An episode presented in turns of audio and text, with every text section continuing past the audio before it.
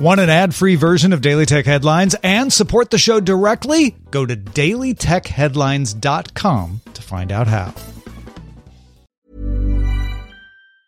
Quality sleep is essential. That's why the Sleep Number Smart Bed is designed for your ever evolving sleep needs. Need a bed that's firmer or softer on either side? Helps you sleep at a comfortable temperature? Sleep Number Smart Beds let you individualize your comfort so you sleep better together. JD Power ranks Sleep Number number 1 in customer satisfaction with mattresses purchased in-store. And now, save 50% on the Sleep Number limited edition Smart Bed for a limited time. For JD Power 2023 award information, visit jdpower.com/awards. Only at a Sleep Number store or sleepnumber.com.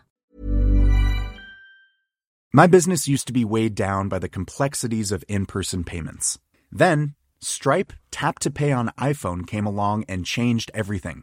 With Stripe, I streamlined my payment process effortlessly. No more juggling different methods. Just a simple tap on my iPhone and transactions are complete. What's truly remarkable is how Stripe caters to all my customers' preferences. Whether they're using cards, Apple Pay, or other digital wallets, Stripe ensures a smooth checkout experience every time. Setting up Stripe was a breeze, taking just minutes to get up and running. From local markets to global retailers, Stripe helped me expand my reach and grow my business with ease. To learn how Tap to Pay on iPhone and Stripe can help grow your revenue and reach, visit stripe.com slash tap iPhone. These are the Daily Tech headlines for Thursday, April 30th, 2020. I'm Rich Stroffolino. Apple and Google are delivering the first version of their exposure notification API to selected developers working on apps for public health organizations. After this test round, the API is expected to be released broadly in mid-May.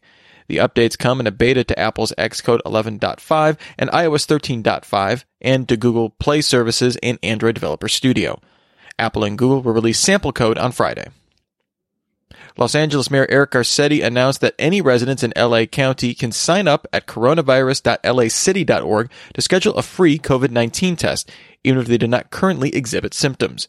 Users must prove that they live in the county, and those that have symptoms will get priority on same day and next day appointments. Currently, the city has 34 testing centers and a daily capacity of 18,000 tests.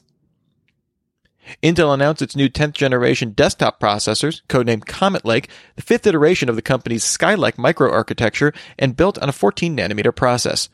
32 processors were announced in total, with the top line i9 10900K including 10 cores, 20 threads, a base clock of 3.7 GHz, with a thermal velocity boost clock up to 5.3 GHz when kept under 70 degrees Celsius. All i3, i5, i7, and i9 models will include hyperthreading, i7 and i9 models support DDR4 2933 memory, with all other processors supporting DDR4 2666. The lineup includes F SKUs that don't include integrated graphics, as well as T processors that operate at a 35 watt TDP. The CPUs all use the new LGA 1200 socket, with Intel also releasing the new Z490, B460, and H470 motherboard chipsets to support it. Reddit introduced a new chat tool called Start Chatting, which will randomly match up to seven users in a given subreddit into a chat. The feature will roll out to 16,000 Safe for Work subreddits and expanding to others in the coming weeks. Users can exchange messages, share posts, or send GIFs in the chat. Users can report chats to Reddit within a conversation or block other users so they won't be paired up with them in chats going forward.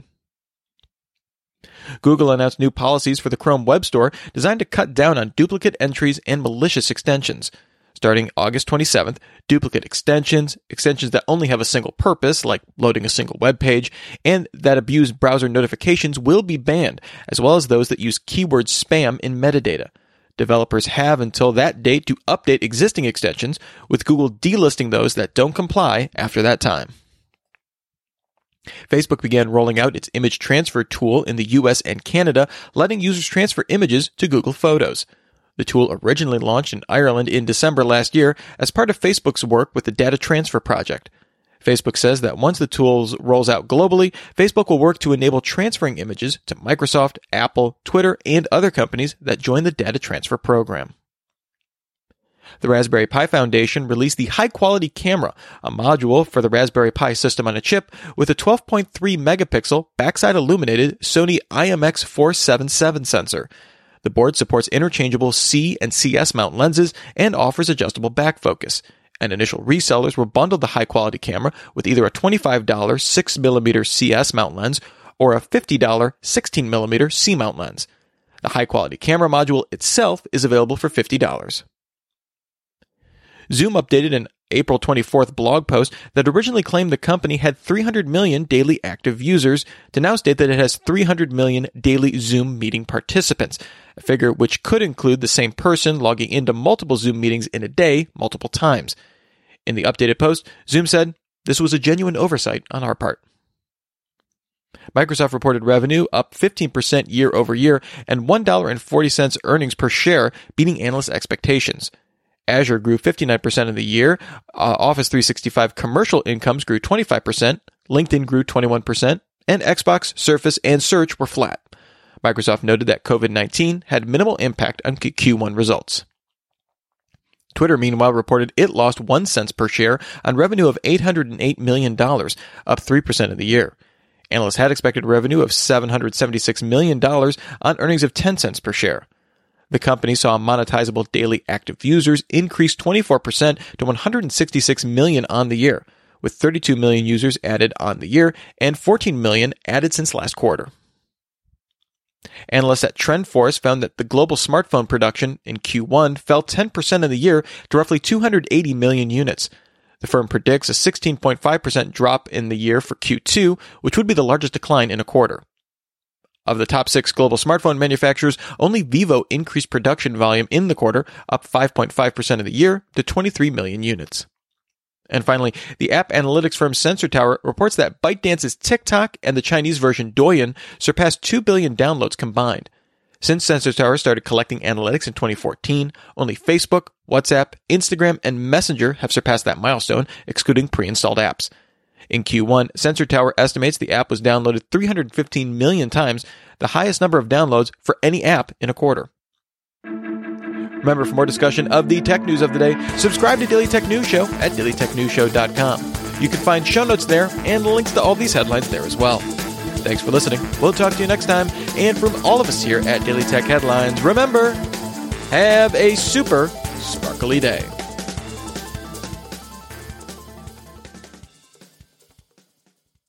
My business used to be weighed down by the complexities of in person payments. Then, Stripe Tap to Pay on iPhone came along and changed everything.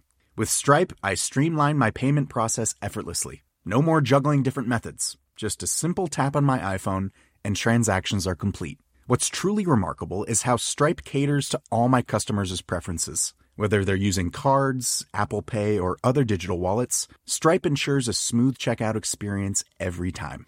Setting up Stripe was a breeze, taking just minutes to get up and running. From local markets to global retailers, Stripe helped me expand my reach and grow my business with ease. To learn how Tap to Pay on iPhone and Stripe can help grow your revenue and reach, visit stripe.com slash tap iPhone. Even when we're on a budget, we still deserve nice things. Quince is a place to scoop up stunning high-end goods for 50 to 80% less than similar brands. They have buttery soft cashmere sweaters starting at $50, luxurious Italian leather bags, and so much more. Plus, Quince only works with factories that use safe, ethical, and responsible manufacturing. Get the high-end goods you'll love without the high price tag with Quince. Go to quince.com/style for free shipping and 365-day returns.